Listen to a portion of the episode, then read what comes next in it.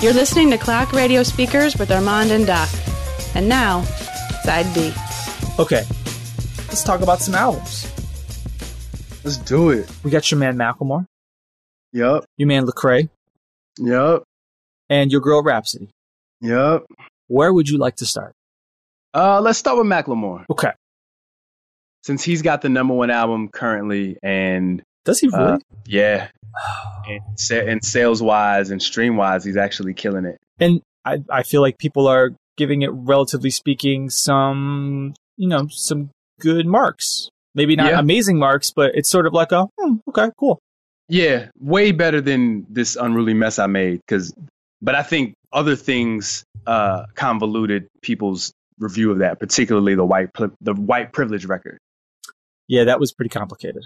Yeah, and it was too it was too early. It was just a lot with that. Right. A lot with that. A lot with that.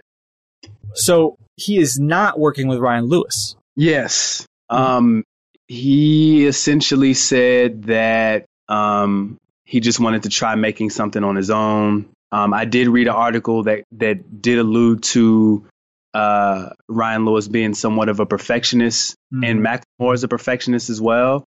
So they just kind of clashed with the um, the creative process. Interesting. So he decided to do this album on his own. I feel like that last album really took a lot out of them. Probably. You know, like everything surrounding white privilege and just all that stuff is just, it was probably good for both of them just to sort of do their own thing. And so Yeah. for me, like sitting down listening to this, I was sort of fascinated, like, what will Macklemore sound like without Ryan Lewis? Mm. And I had heard the song Glorious, hmm but I think that might have been all I had heard before this album. Did you hear any of the, the singles? Uh, yeah, I think I just heard Glorious. Okay. I have, you will not be surprised to learn, I have track by track notes on this. Of course you do. I have bullet points, but I don't have track by That's track. okay. I'm. It's been a while since we really went full on track by track. I have track by track notes on everything this week. Um. Oh god. it's okay. Let Let's. So what I want to first point out is that um, you you know I almost might have thought at first, okay, he's been working exclusively with Ryan Lewis, so I was thinking maybe he'll switch it up and work with a lot of different producers, maybe expand his sound. Uh huh. But everything here is produced by Macklemore and sort of his crew of people go by the name of there's Budo and Tyler Dopps. And their credits are all over this and they are producing or co-producing every single song on here. So I thought that was Okay. kind of, I, right. I thought that was kind of interesting because there are some songs on here where I'm like, this kind of sounds like a Ryan Lewis beat. The- Um, the- this album sounds like a Well, album. right. So, which is why after listening to it and reading the credits, and then when I went back and read a little bit about why they separated, part of me was like, maybe Macklemore just doesn't want to split the money Could be that too. because when Ryan Lewis is also co-credited, it's not just that they're splitting publishing, but like they were co-signed to what you know what I mean. Like I don't know, it's complicated. So the first song, "Ain't Gonna Die Tonight," featuring Eric Nally, the same guy who sung on "Downtown," which was the lead single off their last album. hmm This is a Macklemore and Ryan Lewis song through and through. I mean, they start off with Macklemore and Ryan Lewis records. The first three records are Macklemore and Ryan Lewis At records. least the first two. Um, yeah, yeah, yeah, yeah. yeah. And honestly, I'm not mad at this song. Th- This is better than Downtown. Yeah. This is better than uh uh what was the name of that? What was the name of that record with uh your man Idris Elba? Dance off. Dance off. Yeah. Um, so, I mean, this song is fine. Like, it Yeah. sounds like it's custom made for YouTube compilations of sports highlights, but. oh my god. But that's kind of Macklemore's wheelhouse. Yeah, absolutely. And I'm not mad at this. This is actually, I mean, all things considered, I was like, yeah, I mean, you know, the chorus is a little over the top and it's okay. Yeah. I mean, the one thing that he does do decently well that I sometimes wish other more rappers would be able to do well is he can rap about and have hooks about like universal like life experiences Mm-hmm. Mm-hmm. without sometimes sometimes he'll get specific but you know that's always the problem like for the stereotypical rappers that we grew up on who often rapped about what it was like to struggle or to sell drugs or to live in a bad environment and then as they made the transition to being successful oftentimes they ran into a place where it's like i don't know what to rap about Mm, right. Macklemore can make songs that aren't just the, like he could easily have made a song about like he could have song. I mean, you, you could have almost seen a world where like because of all the touring they did, like you end up. This happened a lot with uh like rock artists in the '80s, where they like be making songs about like what it's like to be on the road. Yeah, Like mhm. you, you could see him almost going in that direction, but no, he kind of goes in this other direction. And so I'm like, I, I was like, yeah, Ain't Come Dog Night. I'm like a little over the top, but you know what? It's a tidy three and a half minutes. Like I'm cool with this. yeah. The um the hook is really hokey. It's re- like this dude is really pouring his heart out. It's really hokey. It sounds like like some Pixar stuff, yo. Like it just it sounds like you you've got a friend in me. Don't don't, don't throw dirt on Pixar. No, no, no. Pixar's Okay. the goat, but was gonna say. you know, it's Put, it's put, some, res- put some respect on that name. no, no, no. It's different when you know it's it's Pixar and I'm watching uh, an animated movie. I won't even say a cartoon. It's different when I'm watching an animated movie and I'm listening to a hip hop album. It's just different. Um, but yeah, I agree with you. It's it's well produced. The beat is cool. Macklemore is Macklemore, and at worst, Macklemore is a very serviceable rapper. At worst, like he has his own unique style.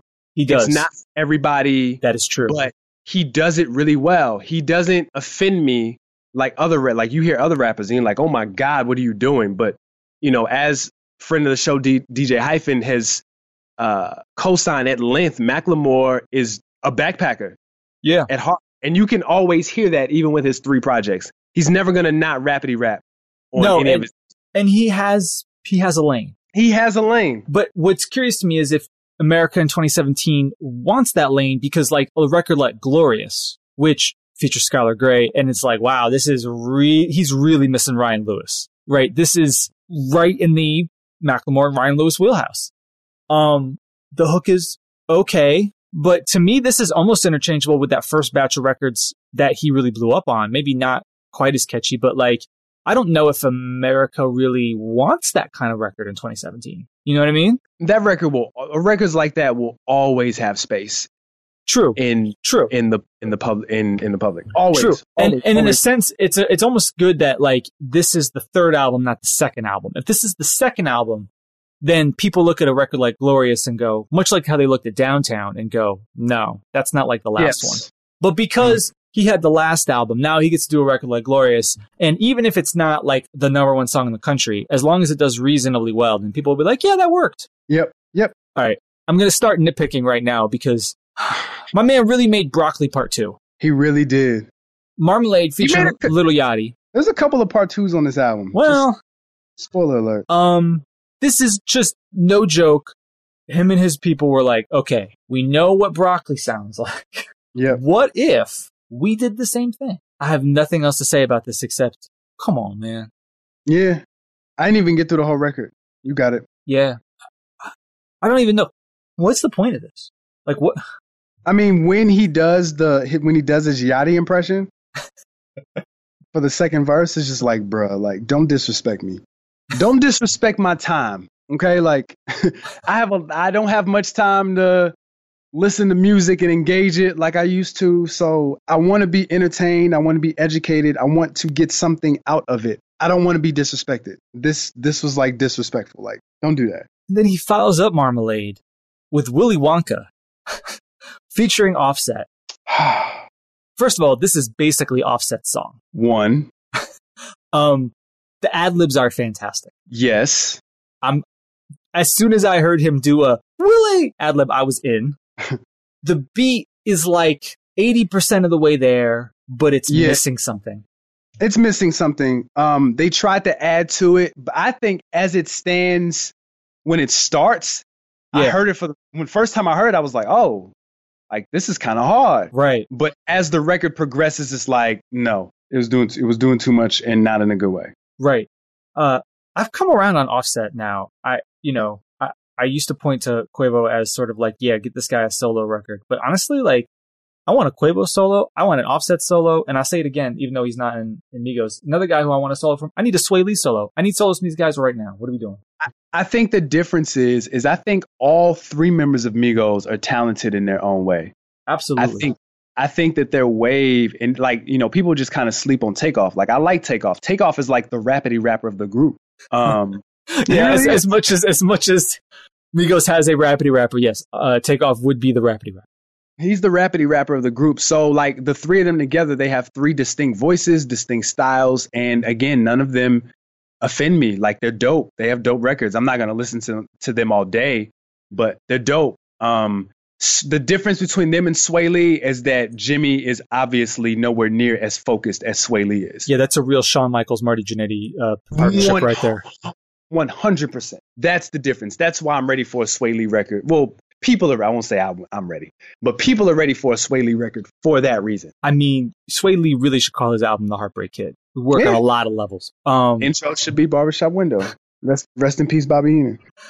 um, yeah, Bobby Heenan, man. That hurt. That hurt. This, is what's gonna, this is what's going to happen, man. All of our heroes, man, they're all going to fall. They're It's going. gonna- Yeah, they're on the. Ric Flair almost died. Bobby Heenan. Bobby Heenan, and I'll just say, greatest manager, greatest commentator, greatest overall wrestling personality ever. Don't debate me. Mm, Ever. ever. Ever. There's nothing. There, everything he did, he did excellently. There's nothing he did not do pretty good. He did everything well. He took bumps well. He cut promos well. His commentary at the Royal Rumble '92 was classic. Classic manager. He taught me about bitterness because he hated Hulkamania for 30 years. he spoiled Hulk Hogan being the third man of the NWO when everybody else, nobody thought it was Hogan. He was the first one to say, whose side is he on? He was trying to look out for us. Bobby Heenan's the GOAT. And I'm not saying that because he's dead. I said that years ago that he was great, and he is. Anyway, Macklemore. Willy Willy Wonka, it's not perfect, but yet it might be one of my favorite songs on here. If that, if you just Yeah. want, if you want a hint as to how this is about to go, um, intentions. It's the song for white people. I'm good. Like I, this song is does absolutely nothing for me. Yeah. Anything you want to say about intentions? Nope. Nope. Keep Right. going. uh good old days with kesha this feels like it would be the like the soundtrack for like some sororities like here's my summer with my best friends video like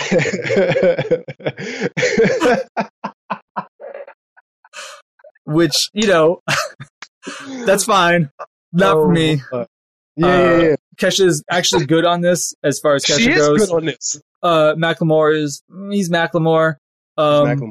i'm okay Yep, Yep, yep. Agreed. macklemore's out here making making music for youtube which hey One hundred percent. good for him Get them, get them independent. You gotta, you gotta find those pockets, and you gotta exploit them. Um, this record, Levitate, I, first of all, I appreciate the uptick in tempo. Um, the hook is all right, but it's it's a break beat, and it's meant to be like. I mean, I love that. This is how you know he's a rapidy rap head. He's a backpacker. He he he really has a. Here's the record for the breakdancers on my album. Yeah, yeah. How'd you feel about Levitate? Hey, it's same. Yeah, okay. Same. If I don't, if I don't interject, you don't have to ask me. I'm good. Um, Fire Breather is just awful. Let me s- listen. Fire breather made me want to go to Chili's and get a two for twenty. Fire breather. I saw Guy Fieri in my head as I heard this record. This wants to sound like a hip hop version of a Black Key song, but Uh. RZA already tried that and it didn't work. Don't do that. Bong bong. Don't say RZA already. He tried did. that. Don't. Anyway, this um as soon as I heard the guitars, I was like, nope, nope, nope, nope, nope, I'm done. This is just corny. It was corny. You know what else is corny? What? He really has a record called How to Play the Flute, and it really has a flute. Of course he has a flute record. Come on, man. this is. Hey guys, you like Portland? Uh Tell me that's not Portland. listen, we're gonna have the same conversation later. Okay. Oh, oh, oh. Woo! I've had the. oof, okay, we'll talk about that later. Okay, yeah, yeah, yeah. um 10 million i'm a little confused as to what's going on here this is a gigantic drake bite with some pseudo travis scott vocals which is not something i'd ever thought i'd, I'd say about macklemore Sure it is. drake travis scott He just he just bit Portland. but he still rap like i mean but it was oh no 10 million mm, no good this is a this is a rough stretch in the album Yes, it is. okay I don't have any notes for this stretch that we're about to get yeah into. over it uh, i mean i get what they're going for here but no Yeah. Um, I could say the same about Zara. Zara. I mean, I, I get what he's going for here, but this does not work at all. Czar was like, "Hey guys, you like loyalty? That's Here's okay. the- no, go ahead. ahead. I was gonna say that's okay because Corner Store is basically. You guys like Chance the Rapper? Oh God. Yeah, we're gonna we're gonna talk. Yeah. This isn't the last time we talk I- about I- Chance. mm, okay, you are the same. We're gonna get in trouble today. Um, I don't no, care. like- The corner store is just it's a Chance the Rapper song. Yeah. Why is Macklemore, who has a lane, who starts this album off with, With his lane. with his lane, and then has some bad detours, but like there's a lot of Macklemore plays the hits on here, and I don't understand it. Yes. Yes. I agree. I, I don't I, I don't get it. I think I think Mac, I think Mac in being a hip hop head, like we know we we can delve into Mac's head because of the Kendrick text. At the end of the day, Macklemore has his own lane, but he still wants to be in the cipher with the other A-listers. You have A-list success, but you are not at the table with the Kendricks and the Chances and the Drakes and the Travis Scotts. And I mean, is- Jesus, Travis Scott at that table? Maybe not. I don't know. But you're not at the t- in the Migos. Like He- you're he- not. he is about to hit another level of fame, obviously. Who Travis? Yeah, Why is that? Because he's because Kylie's having his baby, Oh, oh, yeah. Okay, yeah. I forgot about that. and Okay, then when his next album comes out, yeah, yeah, yeah, yeah. I'm sure that one will be because you could hear it on Birds in Birds in the Trap. Like he was, he was almost. That's the um, that's the cherry bomb of his career. And what I mean by that is when you when we heard Cherry Yeah. Bomb, we talked about we were like Tyler's one album away from really getting it. yeah. Tra- And- Tra- Travis is close. Yeah, Tra- he's very close. I agree with that. I agree with that. So eh, Mac Macklemore wants to be in that conversation. He wants to at least be at the table. I don't even know if he cares about the conversation. Um, but I think he wants to be at the table. I think he wants the respect of his peers, of who or who he perceives to be his rap peers. And so it's almost like I can make the what do I have to do to get your respect? Do I make these types of records? I, it's not working for me. I mean, I, I want to give him credit, like Miracle, which is track 14. I'm not mad at that song. Um, this Dan Caplen guy on it is kind of giving me Frank Ocean vibes at times, but this song is squarely in Macklemore's wheelhouse and he does well with it. And I want to, as someone who listens to music, I want to encourage that. Like he has a lane, own it. Like it doesn't mean that everything needs to sound over the top like Ain't Gonna Die Tonight, but like there's ways to be Macklemore and experiment a little bit with other stuff, but still like beat yourself. And there's just a way, it was just way too much either eh or my goodness, you're just playing the hits, not your own hits though. Um, Yeah. like Church with, you know, featuring experience. I'm like, mm, this is fine. The album's really dragging at this point. Yeah, and I think that's the problem. The problem is is that Macklemore's lane is to be actually this is a spoiler alert. This is a reoccurring theme for all of the projects that we're going to talk about. Like all three of these people have unique lanes that can be enjoyed in small doses and each of the doses were a little too much. Mm. each one of these albums could have been cut and they would have been they would have fared a lot better than what they actually are. But i think uh, i think all three of them were trying to do too much. I don't want to like s- spoil it but i feel like macklemore was trying to do too much because it's like i, I want a four, yeah, i want an album. We've got eight records. We've got nine records. What are we going to do about these other five? Yeah, I don't disagree. So, And then excavate, like this hook is eh, it's kind of slow. These last two records, not how I would end end an album. And I'm just like, meh, I'm good. yeah. I, I mean, there's nothing on here that's gonna. There's nothing on here as bad as uh, Dance Off, which was just comically corny. Um, but there's stuff on here that are total missteps that just don't need to be here. Like yeah. I almost thought how to play the flute was a joke. Like no, like really. yeah. but and I know that sounds harsh, but like I don't know, like I, it'd be interesting to see like if he continues to um to sort of not work with Ryan Lewis. I suspect he probably have at least one more album before they try some sort of reunion. It depends on what Ryan does. It could be like, yeah, I decided I wanted to go back to my roots and get Ryan, so we went to Spokane and we rented out a cabin in Coeur d'Alene and we finished an album. They could do that. That's a terrible. That's a terrible white person voice. I don't even know what that. It, you wanted to go full on surfer dude, but you just didn't go there. Shut up, man. I'm hungry. I haven't eaten since lunchtime. Relax. oh no, Been busy, man, grinding. Gr- uh, Grussel. The Grussel is so real right now. So, so real. Two Anything else you want to say about Macklemore? um, I will say that his project was very. It sounds meticulous. Hmm. Um, another album sounds meticulous, but it's it's sounds like it's overthought. This doesn't sound overthought in that way. It just sounds like we were like, I'm gonna try this. They tried it, and as you said, it was a misstep. But the album is like very well produced. Hmm. Like it's well produced. Nothing here offends me. It's music that I'm not crazy about, but nothing is bad. Macklemore is Macklemore. He essentially had to fill in the holes. Um, and you know, like think Willy Wonka is. I think he's doing Willy Wonka on uh something tonight. He's doing one of those late night shows. That makes a lot of sense for him. Yep, yep. Um, yeah, get into that space. Um, because that record, that record will work live. Um, and yeah, like I don't hate it. It's not, you know, after this unruly mess I made, we were like, whoa, where's Macklemore going? Like something's wrong. And with this album, it seems like the dust is settled, and it's like, all right, well, this is Macklemore. He doesn't he doesn't have to be thrift shop same love guy anymore. Hmm. He has his lane. I think he's always going to have his audience. He's always going to be able to do festivals overseas and in, in the Northwest and in certain markets, and he'll be all right. I think he'll be fine. So I'm not again. This this album ain't, ain't for me, but it's not trash by any stretch. Okay. So next up, so do you want to talk Rapsody or Lecrae next? Go ahead. I picked the first one. You pick this one. I say let's talk Rapsody. We'll finish with Lecrae. okay. Rapsody's your girl. You've been you've been, cha- you've, been cha- you've been championing Rapsody for a minute on here. Have I? Well, I have been the more skeptical of the two of us. You have. Okay. I really liked Crown. Crown was really dope. And that was her last project that came out, I think, at the end of 2016. Crown was really good. Rapsody has records here and there. Um, there's a lot of comparisons to Skyzoo that I hear from people. And what I mean by that is she does this one thing and nothing else about her is very unique or interesting. And so you either like it or you don't. Hmm. And I understand that critique of Sky because I don't think Sky positions himself as anything other than a rapidy rapper from New York who's always going to do mid 90s like New York hip hop.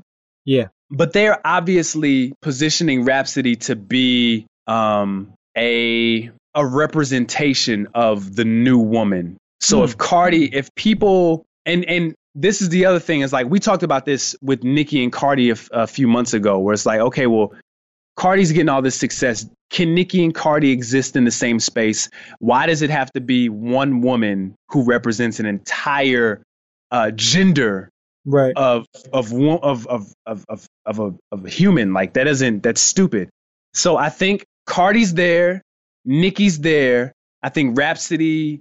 There's people who like Lauryn Hill, and you know, like she represents sort of like everyday, forty hours a week she's like- she's the she's the new school Jean Grae. with. Yeah, what would you say? Jean Grae in that case was a little ahead of her time. Maybe. I, I wouldn't disagree with that. And I'm not even just trying to make the comparison because the, the Ninth Wonder connection, but just in general. Yeah, So you, you mentioned Crown. Uh, that's the project that precedes this. But aside from that, I mean, really her big, like, sort of breakthrough on a larger scale was on, uh, Pimp a Butterfly, right? yes, one hundred percent. And she killed that verse too. I like that verse. And so here we go. And we, this is her debut album. Um, and let's just get this out of the way. If you are a, a, a hippity hop fan and you have not listened to this, you are probably going to like this album. Yeah. Or at least like parts of it. Yep. Let's start with track one because this Nottz sample is insane. I was told, and I won't say who I was told by, Yeah. but I was told that this record would have been dope 15 years ago. And I got offended. Yeah, Because Nottz was dope 15 years ago. I'm okay with that. I heard, but I heard this record and I said, when the drums came in, I let out a woo. So, so it's called. Is it? I'm going to pronounce it. Is it Laila's wisdom or Lala's wisdom? Laila's wisdom. Laila. Yeah, right. Laila's wisdom. The sample is incredible. The chops are ridiculous. The beat is only like a B plus because like the drums are almost not all the way there for me. The drums on the outro are perfect Nottz drums, and there's a lot of outros and second parts to some of these songs. But yeah, no, the chops. yeah, I mean, Chop- the chop's great. The way they bring this in and all Oh. that, yeah, really, really dope. Really if you dope. hear these chops at the beginning and you don't like, if that doesn't like get you going, I, I who are you? I, I, who are you? Like, really, come on, you got to feel some kind of way. Um, That's And and. Rapsody Rapsody is dope on this. Yep. I've never been overwhelmed by her, but I think she's nice on this. Yeah. Okay. Lala's Wisdom, dope opener, nice and short, not too long, little outro. I'm a fan. And I was super surprised. I was not expecting it not to be. Who told you this sounds like 15 years ago? I need I'm to know. Okay. I'll tell you offline. Okay. I need to have some words. Um, Yeah, you definitely will have words with this person. um, and then next up is Power. Right off the, right, right at the beginning here, we've got the Kendrick, uh, feature. Power featuring Kendrick Lamar and Lance Skywalker, uh, produced by Ninth. Um, this, this, this beat is pretty hard. Yeah. It's a nice beat. Um, the hook is okay. Yeah. I like Rapsody on this. One verse too long. Uh, you could say that about a lot of this project. Mm. One verse. One verse too long. Took to it. This was when are we going to get to the fireworks factory? You see a Kendrick feature, and you want to get there, and they make you wait on it, and they make you wait on it a little too long. Let's talk about this Kendrick feature. Let's talk about it. I'm starting to worry about Kendrick. Let's talk about it. What I've been trying to tell y'all. what have I been trying to tell y'all? He raps about nothing, He and people are like, "Woo!" he's he's he's almost going into Eminem territory. Not quite there yet, but Not, I would occasionally would it kill him to rap in the pocket instead of deciding I'm Kendrick Lamar and I'm going to do whatever I want in this beat. Like it's dope if you do it once in a while because you're like, oh, look what he did. But when he does it every single time, and with this beat, this is a total layup for him. Oh, 100%. He must be bored. Mm. He, I, I, I can't. I mean, I feel like Eminem kind of had the same problem, but like he'll just he could have rapped this over any beat of almost any tempo. It's almost like the beat didn't even matter to him. Yeah. Okay. So I have a I have a question, and this might actually save Kendrick. So one thing that we've learned about Kendrick is that he's very meticulous and obsessive over his projects and the overall theme of them. Yeah. And we could even say with Damn that it was almost overthought. Just oh, you got to play it in reverse, and we're gonna do like it was just a lot. It was just a lot, right? Kung Fu If Kenny. Yeah, if you don't want, if you don't want to say it was, it was, it was over. If you don't want to say it was overthought, you at least have to say it was a lot. So when it's just like, hey, give me a 16, give me 24 bars about power. Yeah. Or give me, you know, I like, I like this verse on No More Parties in L.A. But No More Parties in LA almost had like a really interesting concept. You could Mm. say, well, you could talk about, well, parties in LA and what happened when you went to this party and who did you meet and what did they do? And, you know, that seems more like Kendrick's speed than just, hey, rap about power, you know? So maybe it's one of those things where you kind of have to stretch. And I get it. You kind of, sometimes with artists, when you are pitching collaborations, you got to get the other person excited about what you want them to rap about. Otherwise, it's a good chance, unless they really, really, really love to just rap, they're probably going to phone it in. But if you get them excited, if you get them, if you get them to engage and grab hold of the concept, you'll get a completely different verse. And I feel like that wasn't this. And I feel like Rapsody has been riding off of that Kendrick verse for a while, or Ninth has been riding off of Rapsody having that Kendrick verse for a while. Mm. And so they had to say, we got to get the Kendrick feature out right now. And I don't know if that was necessarily the smartest idea. There's also one of those things where like he again he is no he is not even remotely close to 2017 Eminem where like if you hear an Eminem feature the song almost has to stop. right. Sometimes the beat will totally drop out because he's going to rap however he wants and it becomes like oh it's an Eminem event. He's not quite there yet but like he definitely just decides to do whatever he wants with this song. Yeah. And again, I, I, I, I, my theory is I think he gets, I think he just gets kind of bored and tries to switch it up because he could have just, he could have demolished this if he wanted to, Yeah. right in the pocket. Um, Yeah. not a terrible song, but could have been more. Yeah. Okay. Uh, next up we got Chrome. Uh, again with two beats. Uh, the song is produced by Khrysis and some guy named K- Cash. Don't make beats. Which okay, sure. Um, beat one is cool. Mhm. Beat two is a nice switch up and feels really familiar for some reason. And I'm sure that's a familiar. Re- I think it's a replay of a sample. I will place it at some point. Neither beat Definitely is a lot of- yeah, a lot of replays on this album. yeah. Neither beat is mind blowing. I like Rapsody on it. I don't know. I think the song was cool. What do you think? Same. Okay. It's cool. It's not, not it's not mind blowing, but it's all right. Okay. Uh, Pay Up, uh, produced by Cash again in Khrysis with some help from Terrace Martin. Um, which explains why parts of this beat can feel can feel vaguely Kendrickish. Mhm. Um, this hook does not do it for me at all, yeah. and this song is, I would just say, okay, Um, very to pimp a butterfly ish. uh huh, Um, just not as good. I do like this beat. Oh, okay. Um, so let me let me again another another rapper tip for for the aspiring artists and particularly the aspiring producers who listen to this show. Whenever you get an opportunity to um, send uh, an artist beats, don't send them what you think they would like. Just send them dope stuff. Hmm. Because you never know that you may be the one to stretch them to put them in a unique pocket that they never that they've never been in before and they sound different. Um Rapsody for whatever reason, I think I actually not whatever reason, I'm sure Ninth does this. Has her rap about like relationship stuff a lot and it's never really engaging or good. It kind of sounds weird. So I don't want to hear rap rap about that stuff, but I do like her on something that's up tempo that has and it has instrumentation. Oh my god, rapidy rappers over instrumentation is almost always good. Shout out to Black Thought and the Roots. Black Thought can rap the same verse forever and ever, but because he has a live band around him where the music feels lively and it feels like it has life to it, it makes his verse sound completely different as opposed to a beat that just has a four bar and eight bar loop. Man, I'm I'm, And so- I'm still waiting for the album that should have come out after Thought at Work. Remember Thought at Work? Yeah, all you guys love that song. It's cool. Don't it's dope. no Thought at Work is It was great. dope. Great is a strong. but y'all know how I feel about Black Thought. Um, but yeah, I mean the record is the record itself is it's okay. Like I really loved it when I first heard it, but I loved it because it was something that I hadn't heard Rapsody on. Hmm, And that's to me, it that's worked. fair. But the con- the the concept is just like eh. after hearing it days later because I've heard this album maybe like four or five times. Um, it was like all right, okay, all right. I just I don't need to hear Rapsody rapping about relationship stuff or just women issues and well not not women issues in that lane. I won't say that, but just relationships and men and women interactions and uh, I'm good. Armand's like, that's my lane. No, Ah! Yeah, people are gonna be mad, mad if somebody asked me if I was gonna do another Marcus Gordon. No, not anytime soon. No, we got to pick a new one. We got to pick a new movie.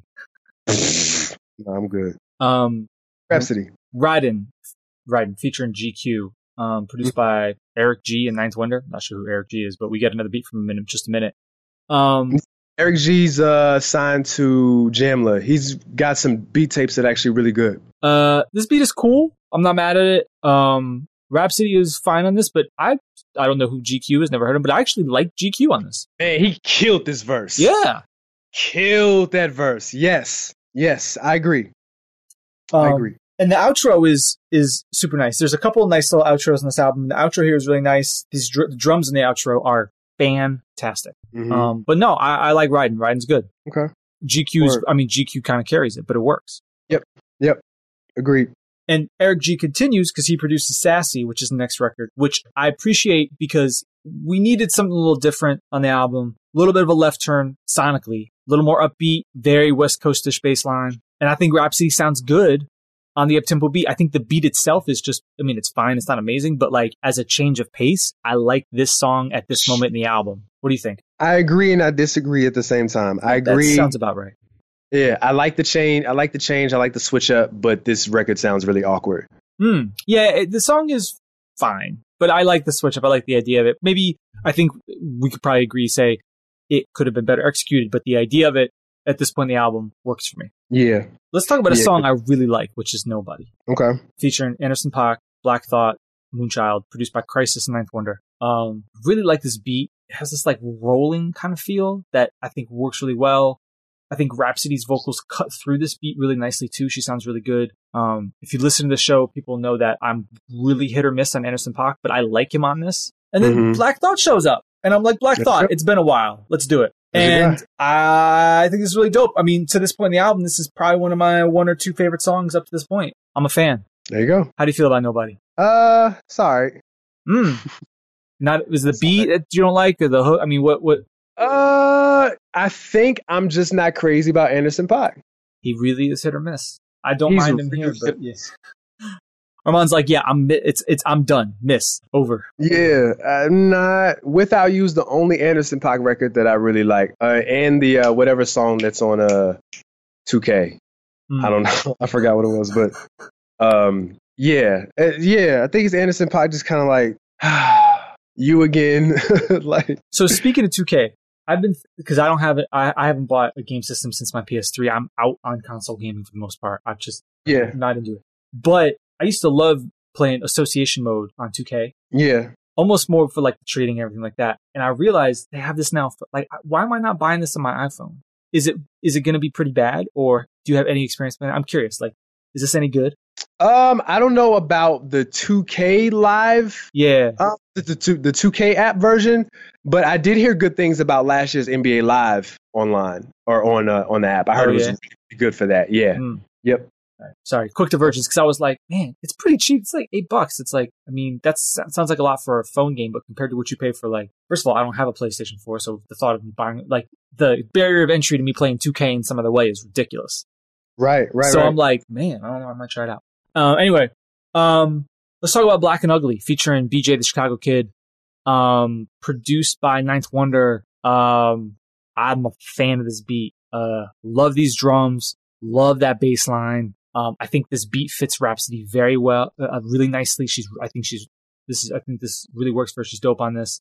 And I like BJ on the hook. I'm not, I know some people who like are like huge fans of BJ the Chicago Kid. I think he's good typically. I like him here. I think this is a nice little stretch in the album that we've entered into. I'm a big fan of Black and Ugly. What do you think? um, I wanted to like this record more than I did. Oh, Yeah, I wanted to like it a lot, but it's it's all right. It's cool. beat? No? Beat, yeah, beat's dope. It's, Okay. That's the thing. Like the beat is dope, the hook is dope, rap is dope. There's nothing wrong with it. I'm just not like Just doesn't, yo. doesn't come together. Yeah, for whatever reason. That's But fair. I I get why people really like this record. I get it. Is this a, is this a favorite from people? Yes. Okay. Interesting. Next up, You Should Know featuring Big Bang Busta Rhymes, produced by Yo. Ninth Wonder with a chop of the cell therapy sample. Listen, listen. Mm-hmm. Never liked cell therapy. Ooh. Yeah, never liked that song. I was actually thinking this week. I was having a conversation with a coworker. I don't know if there's a Goodie Mob song that I like. the second album. Come on. Don't do this to me. Black Ice. Black Ice was cool. They Don't Dance No More. Nah, Ah, Beautiful Skin. eh, Oh, God, you're going to tear my heart out. Beautiful Skin is amazing. eh. and Black Ices. We. uh, uh, Those was- are all. All three of those are classic records. Right. I was listening to that. I was listening to that album the other week, and I was like, "Man, we got to do a Dungeon Family retro at some point, or at least a definitive 15." That'd be 'Cause- dope. Because we did we did a retro on OutKast, but a Dungeon Family definitive 15. I mean, just so I can sit here and rave about Watch for the Hook, I was Um, just about to say the exact same thing. and then wonder questions like, "Can I include 85?" And then wondering, "Is 85 actually dope outside the beat and the hook?" Like this would quickly go. I, I quickly went way deep into Dungeon Family on Apple Music, but anyway, I would say, yo, yo, Youngbloods benefited very greatly off of outstanding production. But riding dirty on 85. Yeah, that hook is great. uh, Damn is a classic. Like, yeah, that's all right. Okay, Damn, is a classic. We need to do a Lil Jon definitive 15. Ooh, Lil Jon definitive 15. That's a good one. Lil Jon got jo- I, that was about a year ago. I was just going through Lil Jon records. Lil Jon got records. That's a that's a that's a very particular era. Very particular. And I got asked, shout out to DJ Duro, friend of the show. He's throwing a 2007 party uh, in a couple weeks. And he wants me, you know, everybody's doing 90s parties now. So he's doing a 2007 party. And he wants me to, um, uh, he wants to employ the modeling ministry to help him promote the party. So I'm Hmm. trying to figure out what I could wear. You got to get some 2007 fits off. Yeah, but I, I don't know what to do. I don't know if I want to do the Jabodes with the Velcro on them or Mesquite tees or Von Dutch. I'm not sure where I want to go. I, people are saying like go rock star. I don't want to go rock star. I, I mean, I was gonna say just. I, I mean, I was gonna say just look like Juelz Santana. Yeah, but here's the problem. Peop dudes in Columbus still dress like that now. so it's not going to look like 2007. It's going to look like Gallery Hop last week. So I don't know. Where are we at? Rapsody. So Rapsody. All about that Well- vampire life. Um. Oh, Jim Jones. Oh God. Yeah. So cell therapy. You're not a fan of the sample. Oh, but this flipping this sample, and then what's the, are those vocals? Are those Adele vocals? Uh, no, it's um, what was I reading this? Hold on, I think uh, they they break it down on Genius, of course, because Genius is good at that. Uh, hold on, give me a sec. Uh, I think it's actually right. So there was a Rapsody guested on a record with some Toronto-based uh, R&B singer called Myrna, and after okay. that song was released, Ninth Wonder reworked reworked it with this with the cell therapy sample plus those original vocals. So it's a sample of a of a song. Yeah. Of course, of course, Knife did. Of course, he did. And he did it on Instagram apparently, but the link is no longer good. Otherwise, I would have sent that to you immediately. Gotcha. Um, I still want that beat where he flipped uh SPZRKT now Xavier Omar when he flipped uh Blind Man. Was it Blind Man? I don't know. He flipped one of his records and it was dope. It was on Instagram. Um, but this beat is really dope. The beat's pretty dope. I'm a fan. Um, and Rapsody sounds sounds like she did this song when Ninth left the studio, and she was like, "Oh, now I can finally do what I want to do." She sounds really focused and really intentional on this record, and I like it. It's also far too long. She yeah, essentially ver- has four verses. Yeah, it's a verse too long. Well, in each one, you know, both. Are, I mean, her verses. These are thirty-two bar verses, right? Mm-hmm. Like this is this is long. Yeah. And then Busta gets an interlude in the middle of the song. Big Bang Busta gets on his Barry White ish real quick. Yeah, that like. But what? then I, why the second beat is no good? Yeah. Let Busta get on that first beat. I don't. I don't need to hear Busta Rhymes rap ever again. So there's that. ever again. No new Busta Rhymes raps. Yeah, no butter, butter, butter, butter, butter. I'm telling you, we listen to the next dish. Ah. that and um and the uh the two flip mode squad singles are like listen man. you look, want to look at busta rhymes in the dictionary those should just pop out. Listen man. Listen man. Everybody that, f- that flip mode squad album has some joints. That flip mode squad album has some joints. Okay anyway. all right let's move on to uh roller coaster jam called love featuring Musiq Soulchild and gwen bunn. Um mm. produced by ninth wonder I heard this and I was like, first of all, there's three beats, of course. Thanks, Ninth Wonder. Um, I heard that first beat and I was like, I really feel like Phonte should be singing on this. Oh my God, yes. This sounded like 2005 Little Brother to the T. First beat is dope. Uh, a little low key, but dope. Second beat is fine. The third beat, right in your pocket. Think so? Yeah. I like the first one. First one's dope. Um, I think the song is fine. Yeah. I think the fact that it switches beats so much means that the beat kind of dominates the song. Um, yeah. But I'm cool with that. It's fine. It was kind of like, I know I gave this to Kendrick, but we should do this. like this sounds like, okay, I'll wait. I'll no, wait. Okay. I'll, I'll, um, You Used to Love Me featuring Terrace Martin, produced by Ninth Wonder. Mm, no, I'm good. Yeah, I'm good. Okay. Uh, Knock on My Door featuring BJ the Chicago Kid. Now this beat. Whew, it's cool. Oh man, when those chunky drums come in, like three minutes in, oh my god, I had the ugly face. I'll admit it. I was, I was, I was doing some woos. I was making some noises. Um, I'll admit it. No, man, yeah. When those, when those drums hit, I was like, mm. uh, and Rhapsody is good on this. I like Knock on My Door. It sounds like you're kind of eh on it. Yeah, like it, it's cool. Okay, it's cool. I don't hate it, but it's okay. cool. It's cool. Uh, coming to close the album now. OooWee feature Anderson .Paak, produced by Khrysis. Um, nope. This was on Crown, I think.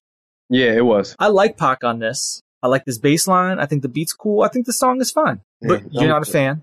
No, I'm good. Okay. And then Jesus Coming, featuring Amber Navran, uh, produced by Ninth Wonder. Kind of a weird sample. Yeah, it's a yeah. It's like really yeah. off kilter. I think this is one of those records, and you could talk about this as a rapper. Like sometimes, despite my best efforts, like the beat isn't always meant to be the star of the show. Yeah. Right. Like, and I think that this was meant to be like a just a way to close the album. Like, this beat is not dominating. It's just really for Rapsody to like kind of do her thing. Yeah. I don't know how well it succeeds, but I think that's what it tries to do. And I'm like, okay, that's cool. It's yeah. also six minutes and 19 seconds long. Right. This is this is her mortal man, though. Uh, I don't ever like Armand. If you say, "Doc, this is my mortal man," I'm just, I'm no, I'm nope. Yeah, this is her mortal man. Like, but you know, mortal man is a excellent record. And this is this is a, don't do that. Don't do that. Do not do that. Um this is this is like it's okay. Like I get what she was trying to do, but it doesn't really it doesn't hit all the way. I think, and I honestly I think it's it's the production's fault. Mm. It tries to be it tries to be too much. See, I think it's not doing anything at all. Well, there you go. So you can try and be a whole lot, but like the execution of it is like nowhere near what you think it is. It's like you got outfit on and you think you're killing it, and then you just look real normal. but hey, at least you got clothes on. So yeah, now I'm good. So I thought that you were going to be much more enthusiastic about this album. Nah, I liked Crown way more than this. Really? Yeah, I like Crown way more than this. So this this feels like a Ninth Wonder album. I feel like Ninth Wonder finally signed with Jay Z. He and essentially grabbed a hold of Rapsody, and I feel like he groomed every single part of this album. It was meticulous, and he wanted to showcase himself on a major platform. And it sounds like Ninth, and I don't take anything away from Rapsody on this project, other than she's a female and she can rap. I don't take anything else away from her. I don't come away from this knowing who she is. Hmm. That's it's fair. like a, it's a, it's the okay. So there's a problem right now in wrestling, right? Where you've got all of these uh, women wrestlers who are talented. Like gone are the days of the bra and panty matches and women just kind of be out out there for eye candy. Like they're women who can actually wrestle and wrestle really well.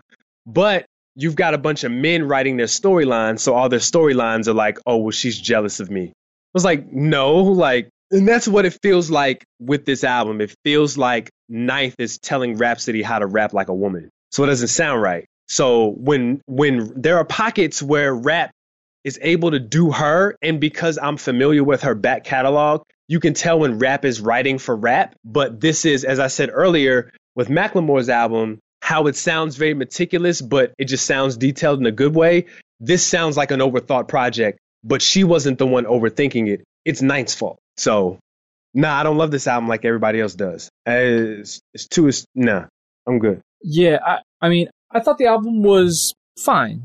I thought it was good. I thought there was some good records. It was up, you know, it was kind of inconsistent at times. I think there's definitely like, I mean, some of these songs too long, too much going on, but I'm not Yep. mad at it. I mean, there was some good beats. I mean, I, I don't know. I I thought it was fine. It was a good Sure. listen. I'll come back to it at some point. I'd be interested to see if I feel, I don't know, like Rapidy Rap Records when it's like, it was, you know, it was like 88 degrees yesterday. Like, I'm not really trying to hear that much Rapidy Rapid at, at, at that temperature these days. Sure, absolutely. So absolutely. be interesting to see if I feel any different about this when it's a little colder. But for right now, I'm like, I'm cool. This is fine. Yeah. Your Rapty Rap plate might be a little too full when it gets cold out.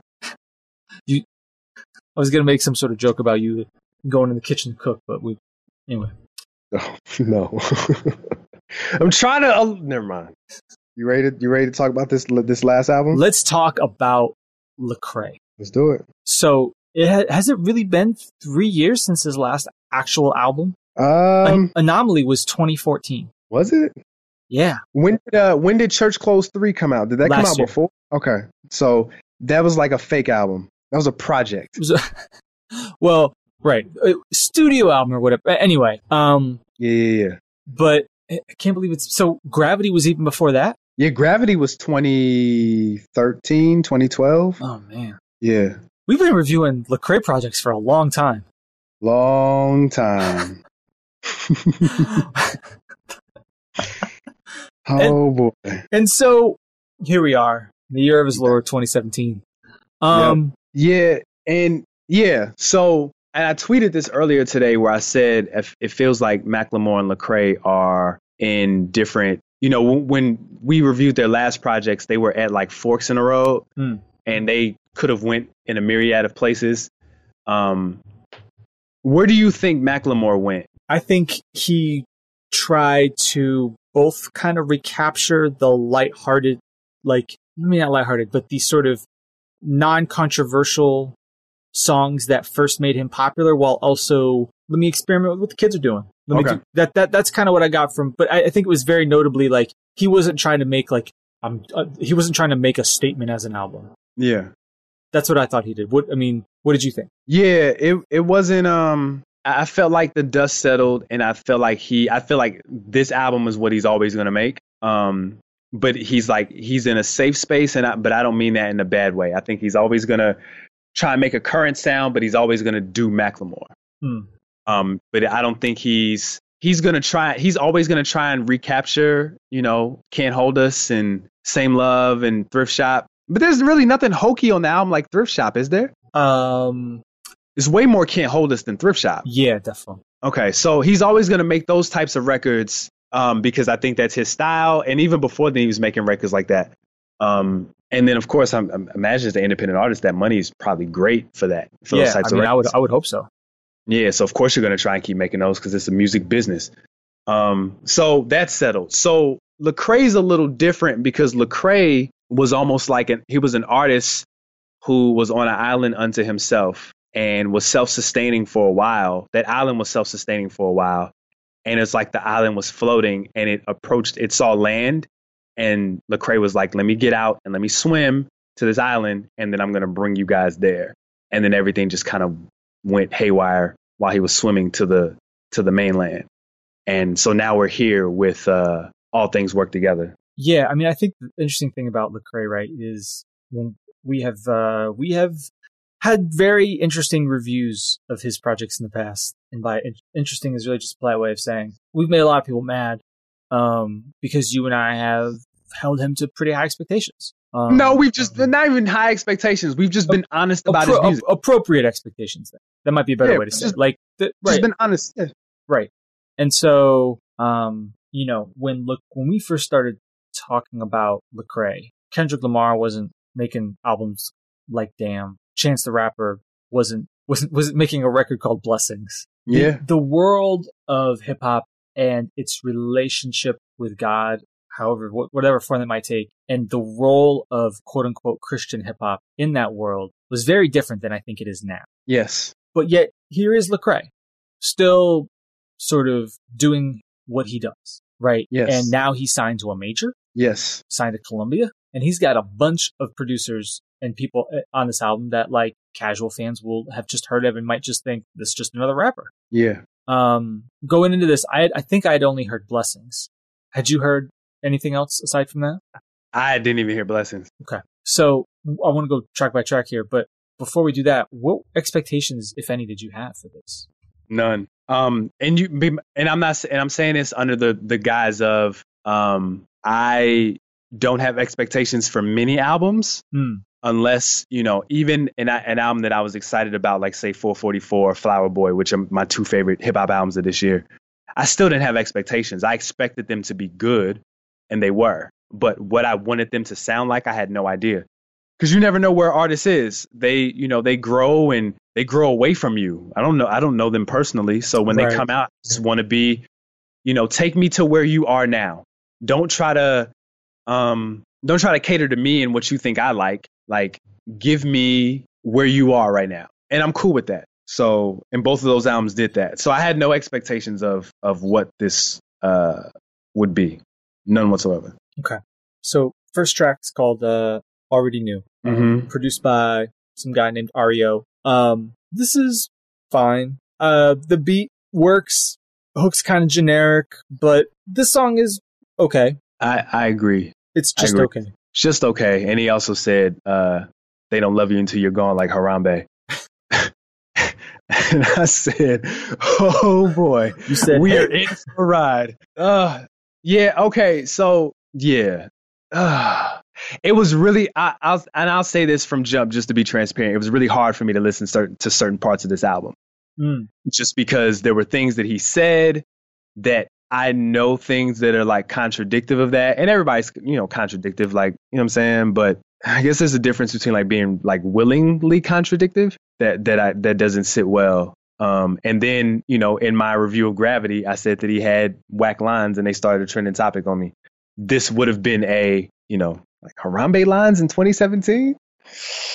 I, I think this al- I think that I think this album has been cooking for a while. Yeah, yeah. Um, there are a number like a, like a number of producers and people who work in this album are people who I would say are like just like people who are always around like music industry, but like these are people who are like always in the studio doing stuff. Like he he clearly has been like grinding away at this for a while. Sure. So the second uh second song, Facts, uh, produced by uh, Dem Jointz, who I believe produced a song or two with Dre on Compton. Um, and which actually, once I read that, kind of made sense because this is a total West Coast beat, um, or at least a modern West Coast style sound of beat, right? I mean, those that the way the bass works is total like right out of um, California. And I mean, like the beat is fine. Uh, the chorus is not great and kind of weird, and Lecrae sounds fine on this. Yeah, it's not like, like, a super amazing song, but it's it's fine. Yeah, I like the I like the sample they use on the on the beat. Sample's pretty cool. That's about it. Yeah, that's about it.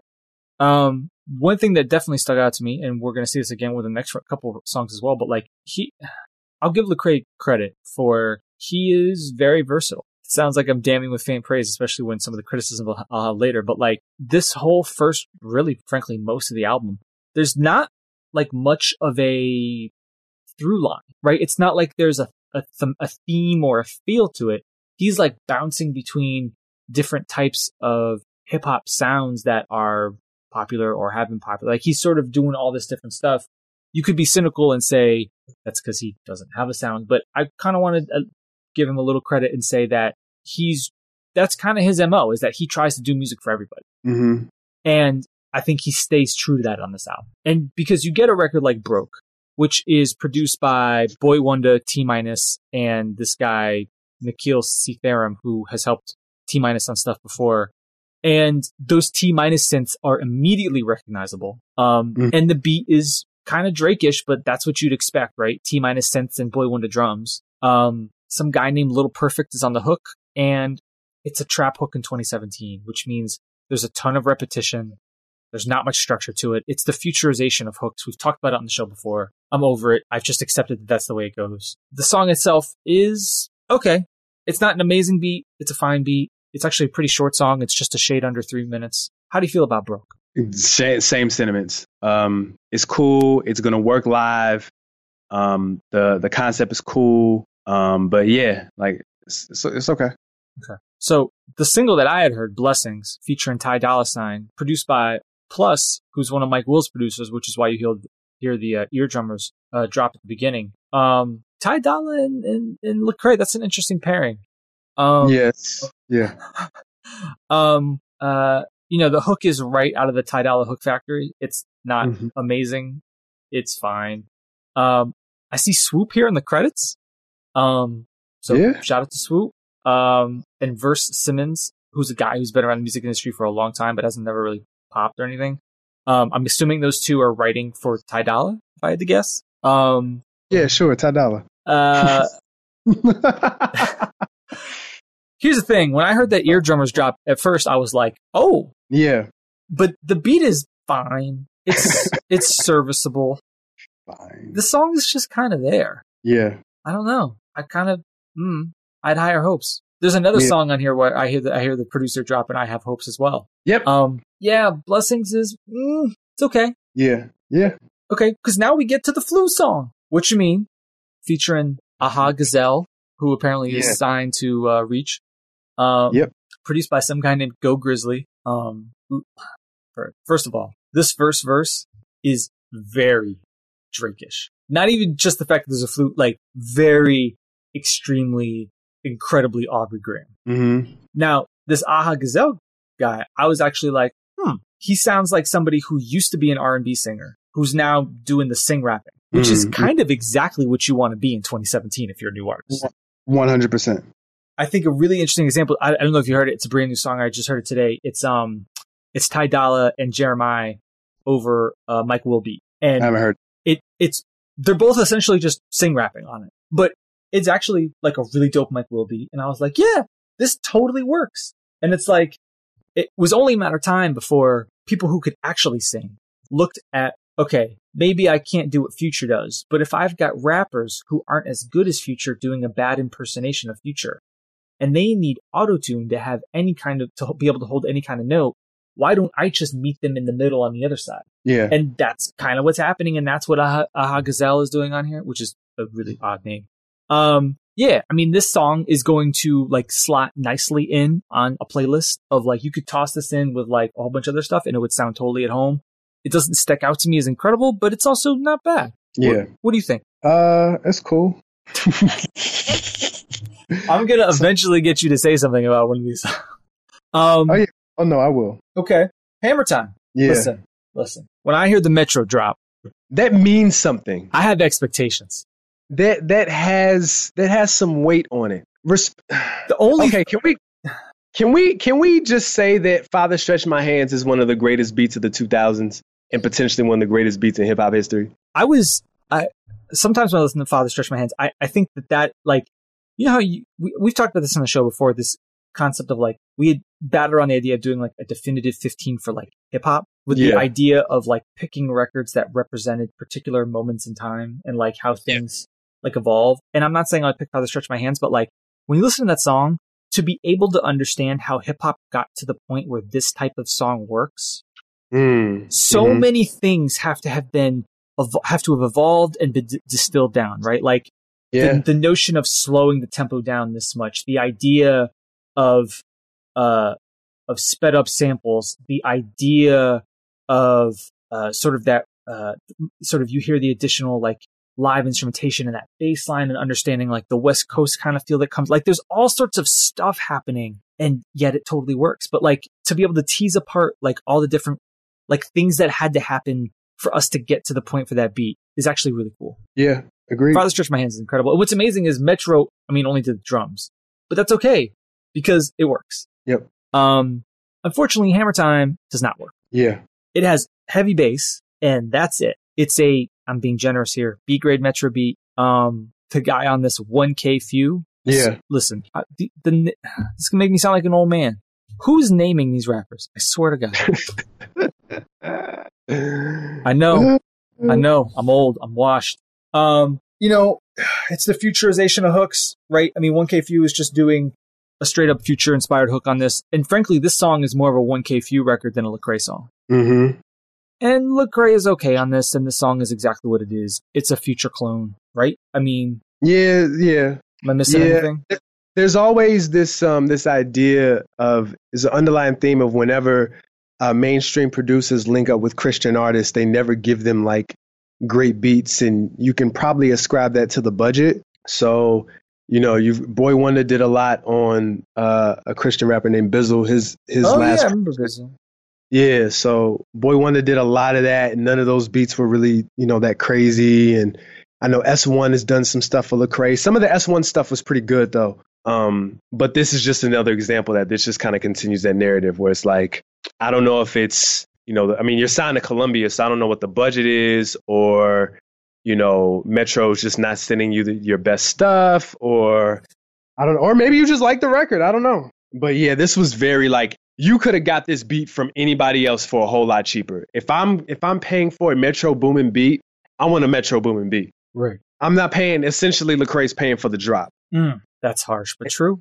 And that doesn't really do him any favors. I know, but see, I think it, I think it like look at "Come and Get Me," right? Yeah. Produced by No ID and DJ Dahi. Mm-hmm. So I read that and I was ah, like, it's, it's Dahi. Okay. I was yeah. like, oh, I'm intrigued. Mm-hmm. And here's the thing. I think this beat is really interesting and immediately got my attention. Yep. You know what the Beat's problem? dope. you know what the problem with the song is? The hook. It's Lecrae. Yeah. What is he doing to this song? Yeah. It's almost like shrill. Yeah. It's like that. Nothing about that beat says turn up. Nothing about that No. beat says energy. Um, but he like he tried to like we're gonna perform this record, Hmm. and this is not a performance record at all. Right. Not in, not in that vein. He he kind of totally squanders this no ID DJ Dahi beat, Yeah. um, which is doesn't really fit in with the album, except to say I think the whole point of the album is is like Lecrae can do all these different kind of sounds, Yeah. right? Because we see it again with Lucked Up, where he's working with DJ Khalil and a couple of people, Tariq Beats and Mike and Keys. Um, like you know, we talked about it, or you know, Side A with Chance and uh, Cardi B. Like you listen to this album, it's not like there's oh, this is the Lecrae sound, but instead it's more like it's all about your like as a fan, your relationship, quote unquote, with the rapper, like how you perceive them, how big, like wh- how you feel about their personal life, follow them on social media and all that stuff. It everything hangs on that, right? Because I think I'm not knocking. I don't want to knock Lecrae too much for that because I think that's just the way it goes, and I think this album's a good example of that, right? Because Yeah. like, what is the common thread between any of this? Even from song to song, Lecrae can sound completely different, right? Mhm. On Lucked Up, he sounds like Future. Yeah. And the the hook's pretty bad actually. It's pretty generic, I should say. Like the song's just not very good. Yeah. Wish you I the agree. best. Wish wish you the best. Um, produced by uh, Tay Runo and Jay Hill. Don't know who they are. Um, this is an interesting beat. It doesn't really flow perfectly to me. Like there's something weird about the drums that don't quite work. Um, but oh my goodness, this is Take Care, Aubrey Graham. Yeah. 100%. Which is kind of interesting because I mean, I kind of miss that Drake, right? I, I, I wouldn't mind if Drake kind of went back to that on occasion. Um, but this is just straight up 2011 Drake. Yeah. And the verse Simmons hook is pretty generic. Yeah. Eh, Yeah. Okay. Let's talk about Can't Stop Me Now. Featuring, Yeah. featuring Childish Major. Um, ah, is that who that is? Okay. uh, produced by Alex Medina and Wordsplayed. Um, I get the feeling behind the song. I get the feeling behind the hook. And the hook's not my favorite, but oddly kind of works by the end. Yeah. And I think the more you listen to it, the more you probably like it. Yeah. Um, the beat is a total like slow roller, but it, it also kind of works. And I think Lecrae sounds good on this. Yes. I think he kind of dips into a bit of a chance thing at times, but he's not the first person from today's show to do that. Um, but I think out of everything I've heard today, like this is definitely one of the best ones. This is like a winner for him to me. I don't know. What do you think? Yeah. One hundred percent. I agree. Um, I would have loved to have heard to have heard Crit on this beat. Hmm. I think Oh, Crit, have killed yeah. this. Yeah, yeah, that guy. Remember him? Um, but yeah, I agree with you. I agree. It it after going through that sort of stretch of of of uh, of records that I wasn't crazy about, this one hundred percent is like a nice pick me up, even though it's a slower, more plotting record. It still works to me. Um, it's not perfect, but I like it. I think it's dope. So now we come to "I'll Find You" featuring Tori Kelly, Mm-hmm. and I think well, yeah, uh, just this past week he performed this on Good Morning America. Okay. So, you know, they're like this kind of song. They're clearly like I could see them trying to do something a little different with the audience for this. Uh, this is produced by Danny Magic, whoever that is, and DJ Frankie. Um, again, serious Drake take care vibes in terms Yeah, of. I am I am I crazy there? Yeah, I don't I don't really get Drake take care from that. I think that like Drake take care just inspired such a sound in music. Mm, maybe that's it. not- I, don't, I don't hear that record and, and think Drake. Um, it made me think of the Logic record where it's like, okay, um, now people are uh, not even now, but people are attaching music to a cause. So Logic attached his record to suicide prevention, and this record is attached to uh, cancer. So I get it. I get it. This this is 100% a running in slow motion. Uh, seeing the, the the cute kid in chemotherapy hugging the the doctor, like, okay, cool. Right. Like I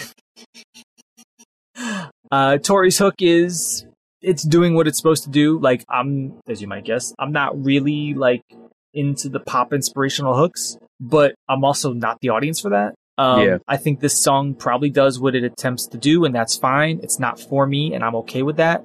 I think as it for what it tries to be, it seems like it's fairly well done, but I'm not like falling in love with it Yeah, yeah. let's talk about 828. Um, produced by Ayo the producer, Yep. which okay, and Keys.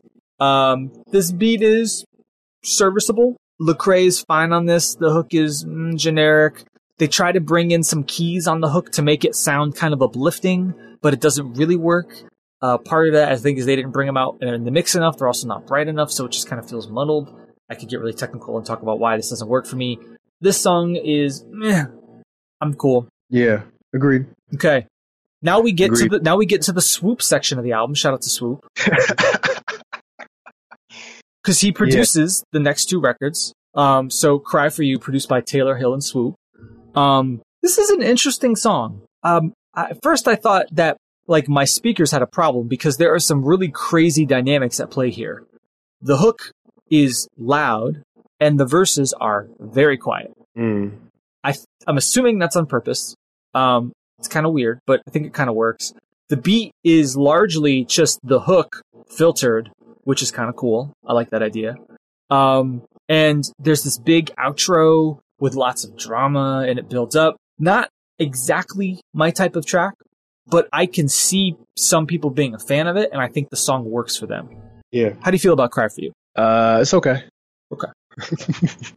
I'm I am 100% biting my tongue on a lot of this. Okay.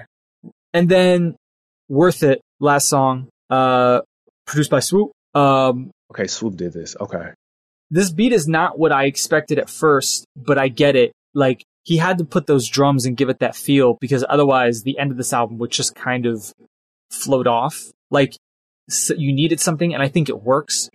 Um, this is what I would say, and you can quibble with my choice of term here. This is the most traditional CHH track on the album. Is that fair to say? I wouldn't say it's I wouldn't say it's CHH. I would say it's gospel. Gospel. Thank you. So this is so, but, but yeah, the, he is not attempting to uh, make a record called Hammer Time with a Metro Boomin beat here. Like he's he's he's that, going. That's that's more CHH than this. like let's get a, a D grade imitation of an imitation beat and let's rap about generic things that kind of sort of relate to Jesus. That would be your stereotypical CHH record. Um, but this feels like a gospel record. I think this works really well. Mm. Um, for what it is. is. Yeah, like this beat is. I mean, this beat is crazy. Um, at the beginning, I was like, I think I heard like those those organs at the beginning. Yeah. And I said, "Oh God, are you doing the Chance record? Please tell me you're not doing the Chance record." Because, you know, now all of a sudden it's cool to embrace gospel um, as a as a Christian artist to incorporate into hip hop. Gospel and Christian hip hop have a very interesting relationship, and by interesting I mean virtually non-existent. Um, but Chance, ironically of all people, has bridged that gap. So you've got all of these gospel records that are sitting there that people love, and Chance just took two of them. How great is our God and uh, um, I forgot the other one, and essentially turned them into records that suit his audience. So when I heard that, so when I heard those the organs, I got a little nervous. But the hook, the hook is really good. I like the hook. When the drums initially come in, I think I was shocked. Like, oh, yeah. what? Like it was a it was a good shock because they they're really hard drums. Um, and I think Crae's first verse is, is good. It works. Then when Kiara sings the sings the hook after the first verse, it's really in a different place, and I really like it.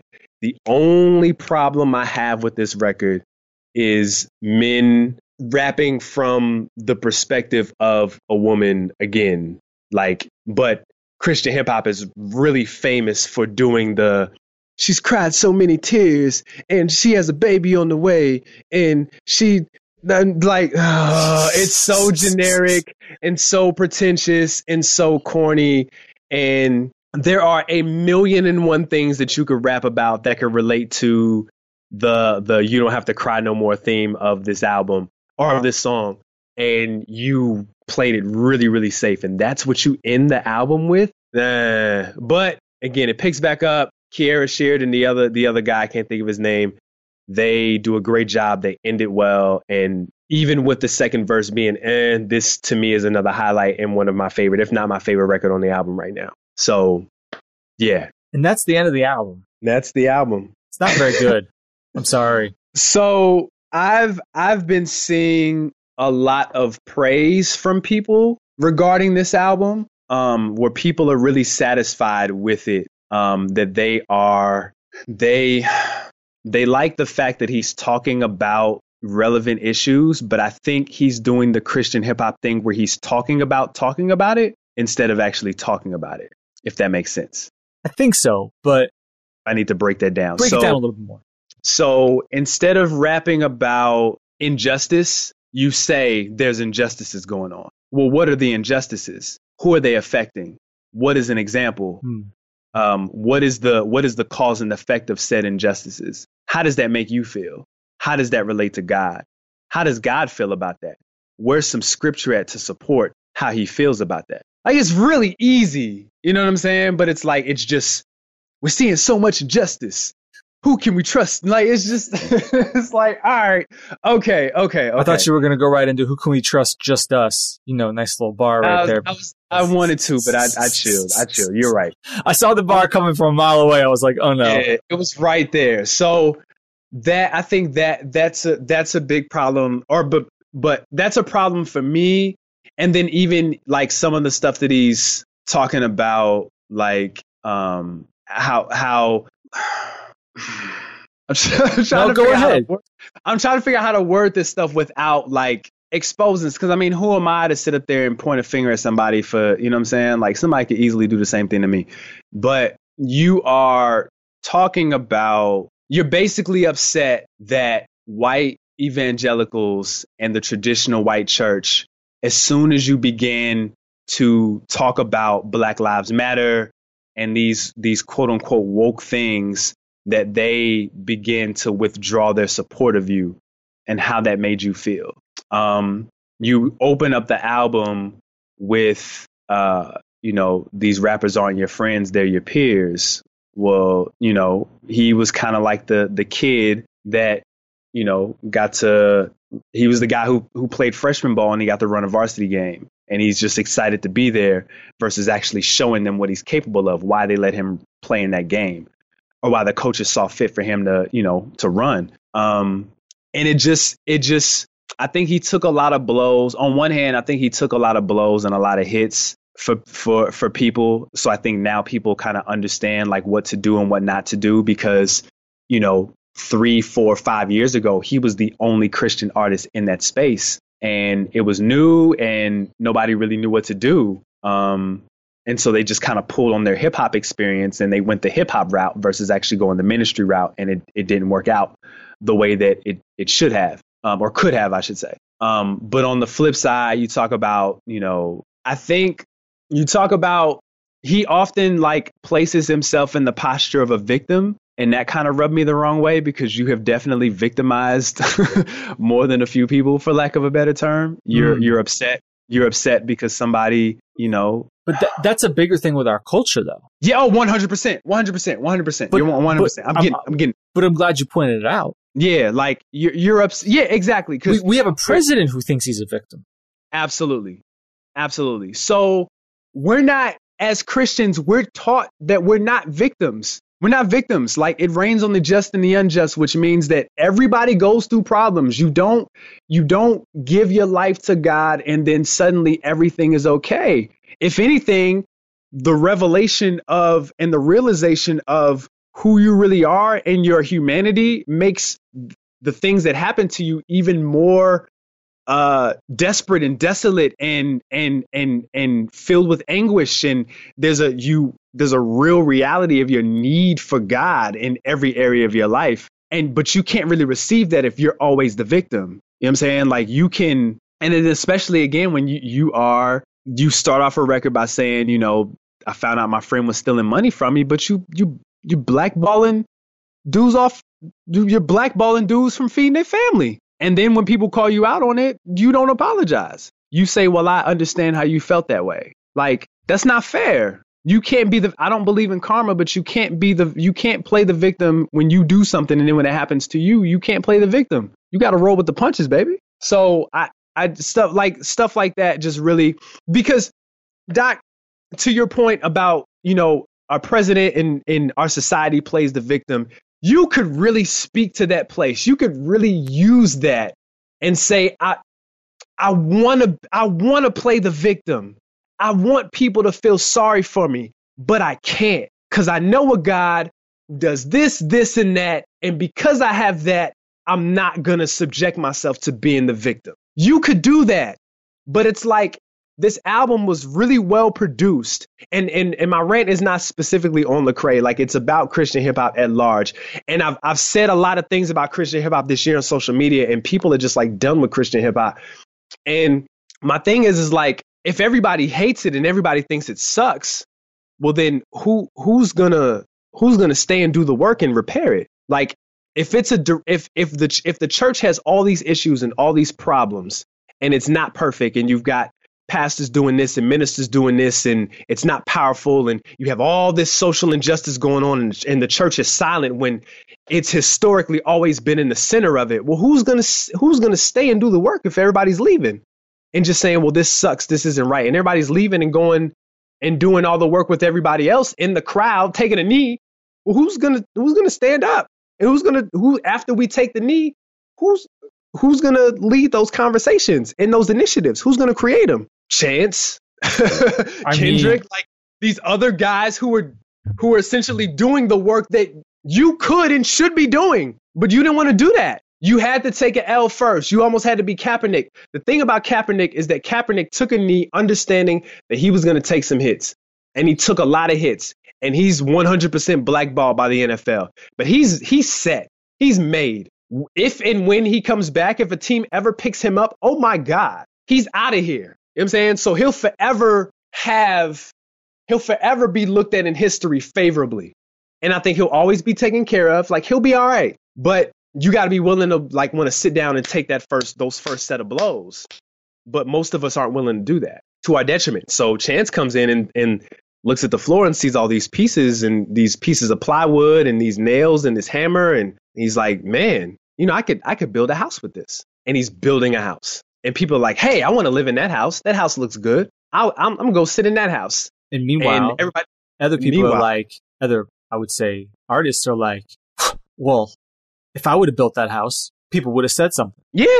And to a degree, some of that is true. And I said this when Blessings came I, out. I, that's where I was going. Yeah. When Blessings came out, like a Christian artist could not have done that record. Could not. Could not. But it's the other stuff that Chance is doing beyond the music. He's bridging gaps and like, but the thing is, is like, Chance is still very young in his faith. Like, when is a mature believer going to step in and say, yes, chance is cool, but it's like Lecrae is like the, a doorkeeper for a lot of people. So, for example, you got into wrestling watching Hulk Hogan, and you're like, okay, Hulk Hogan's cool, but Hulk Hogan has five moves. I'm tired of uh, Hulk up, punch, whip into the ropes, boot, leg drop, pin. Um, is it almost 10 o'clock? Oh my God. Uh, But what what other wrestling do you have? Then you so all of a sudden now you've got WCW, you've got Sting and Vader, and oh, and now we have ECW, and we have oh we have Sandman and Tommy Dreamer. Oh, we have uh Japan. They have wrestling in Japan. They have wrestling in Europe. They have wrestling in German. Like what? Really? and you can nerd out and, and there's tapes and there's there's hundreds of years of wrestling. Who's Lou Thesz? And you can like immerse yourself in it. So for a lot of people, Lecrae is like a gateway drug. Oh well, weed is cool, but who else is there? Oh, there's a whole bunch of stuff that you can lace it with. This is a really bad, but whatever. You know, there's other stuff you can do, other stuff you can add on to this. Oh, okay, cool. I want this. And so for many people, Chance is he's the gateway. Chance is great, but there's a lot of things that Chance needs to learn and and and needs to walk out, which is cool because that's all of us. But for some but for some people who have already walked through those places, I need something too. I need something else. Where can I go? And the people who were mature and already had walked through those places, they was like, no, I'm not do that. And they ran away from it. So now all of a sudden Christian hip hop is dead. And no, it's not dead. Just your small idea of it died, but it can grow and be something. It can grow and be something totally different, completely different, way larger beyond the title. But I think people get lost in the title and get lost in, you know, what that title has long represented. And I think a lot of people come into it with these eyes in their face. Much of how Lecrae came into just like his celebrity, he came into it as a fan, and he gets to meet. Talked about now, he got to meet Jay Z and you know, it's like, yo, I get to meet these people. And then you see it and you see how like pretentious it is and how phony it is and how people you you almost realize on one hand you have um you have made a lot of these people to be idols, but you didn't really see the human side of them.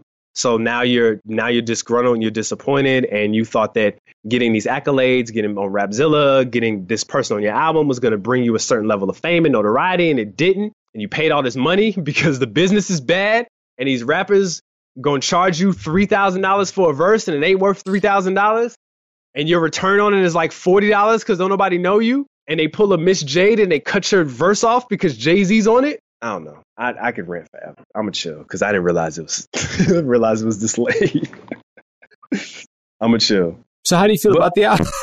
yeah, so the album. Uh I mean, it's cool. I just think that I think that Lecrae is here begrudgingly, and I said this on on the show. I think that he's here because he has to be here. Mm. I think much like Macklemore, he's press. He's still wants to get into that mainstream space, and he really is like the face of faith based music. Still, every question I get is always, "So what you think about Lecrae?" That's always the question. It's not Chance. It's Lecrae then Chance.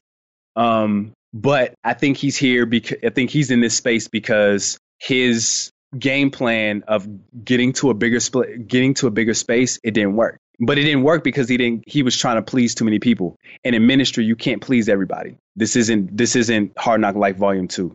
You can't have the girl record and the club record and the street record. You can't. You just can't. Like my pastor's not going to be able to hit every single point. He's just a man.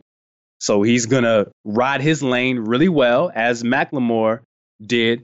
And then every once in a while, he might branch out and do something different. It might work, it might not, but he at least has the space and opportunity to try. But with Lecrae, it's just, this is just going to, this is just who he is. I mean, and we said this after Church Clothes too, I think. We are like, I think this is just who he is. Yeah. But, you know, five years later, after after we took all these all these passive aggressive, you know, all the responses that we got. All right, well, we was right. He is who he is. And for some people that works. And for those who, who it works for, fantastic. But there has to be more. Well, I, I just want to push back one little bit on that if it works. Like, obviously everybody has fans, but like, it, most of this is just not good. It's like, not good.